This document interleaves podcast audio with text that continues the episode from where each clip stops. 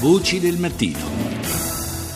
Do il buongiorno a Carlotta Sami, portavoce dell'Alto Commissariato delle Nazioni Unite per i Rifugiati. Buongiorno Sami.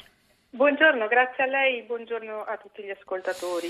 Parliamo di questo accordo eh, che è in fase ancora di definizione tra eh, Unione Europea e Turchia sul eh, frutto del vertice di Bruxelles, eh, un, eh, un, accordo sul tema de, de, dei migranti e dei rifugiati che ha suscitato parecchie perplessità, lo abbiamo sentito richiamare anche stamani in, eh, nei titoli di diversi TG internazionali.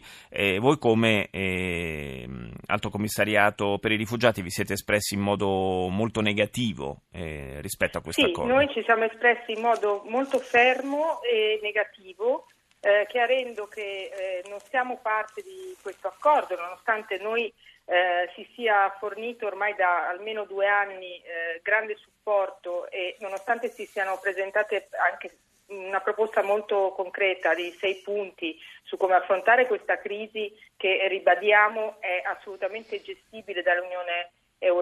Siamo contrari perché sostanzialmente non, ha, non affronta il nodo centrale dell'accoglienza, mentre introduce questo elemento di espulsioni collettive che sono eh, invece assolutamente contrarie allo stesso diritto comunitario e poi al più generale diritto internazionale. Quindi è una, diciamo, una prospettiva che ci appare eh, e appare diciamo, dal punto di vista proprio legale contraria alla stessa Convenzione di Ginevra.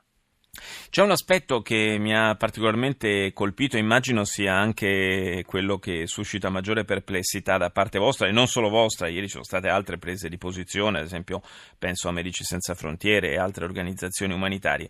E, e si parla di eh, riportare in, in Turchia, eh, quanti sono arrivati in maniera illegale, così si dice, eh, sulle eh, coste greche e sostituire sostanzialmente queste persone con persone che sono state invece eh, correttamente identificate in, eh, e, con, e, come tali identificate come rifugiati ecco. in Turchia. Ma eh, anche quelli che dovrebbero tornare indietro al 90% sono potenziali richiedenti asilo. Lo sono, lo dicono statistiche, lo sono eh, in Grecia l'84% dai primi sì. 10 paesi produttori di rifugiati. Il concetto è quello del contenere o del disincentivare.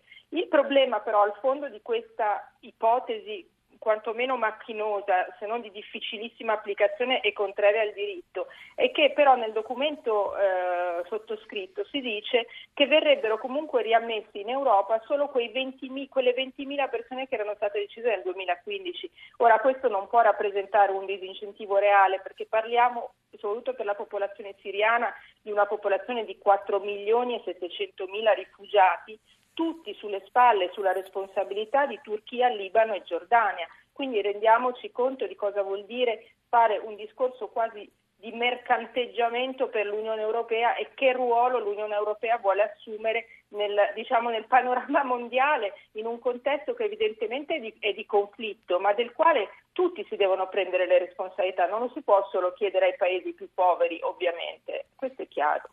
E lei parlava di mercanteggiamento, e termine direi quanto mai Beh, sa, opportuno, eh, visto che qua si parla, eh, si parla, anche di, proprio sì. di soldi, no?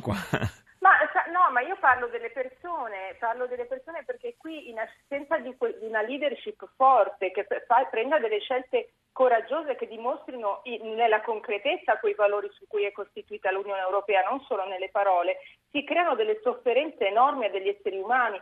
Di, di quelle persone che, sto- che arrivano in Grecia, il 60% sono donne e bambini, quindi parliamo di riportare indietro donne e bambini, spesso in situazioni vulnerabili, spesso ferite, quindi eh, malate, che sono anni che hanno patito la guerra, bambini che sono nati sotto le bombe e li si rimettono in coda in una situazione estremamente difficile.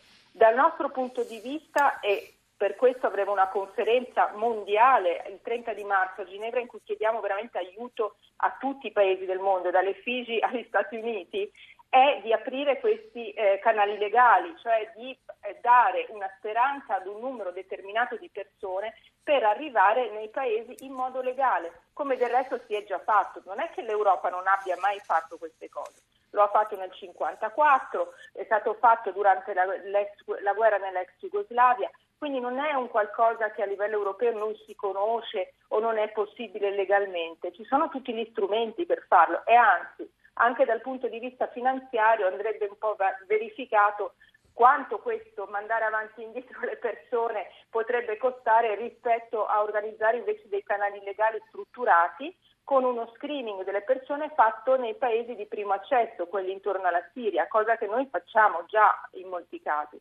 Sì, Solo certo. Canada in pochi mesi ha fatto arrivare così 25.000 persone, ad esempio. Certo, è, un, meccan- è una, un, sistema davvero un po' macchinoso quello che, che si, si va profilando.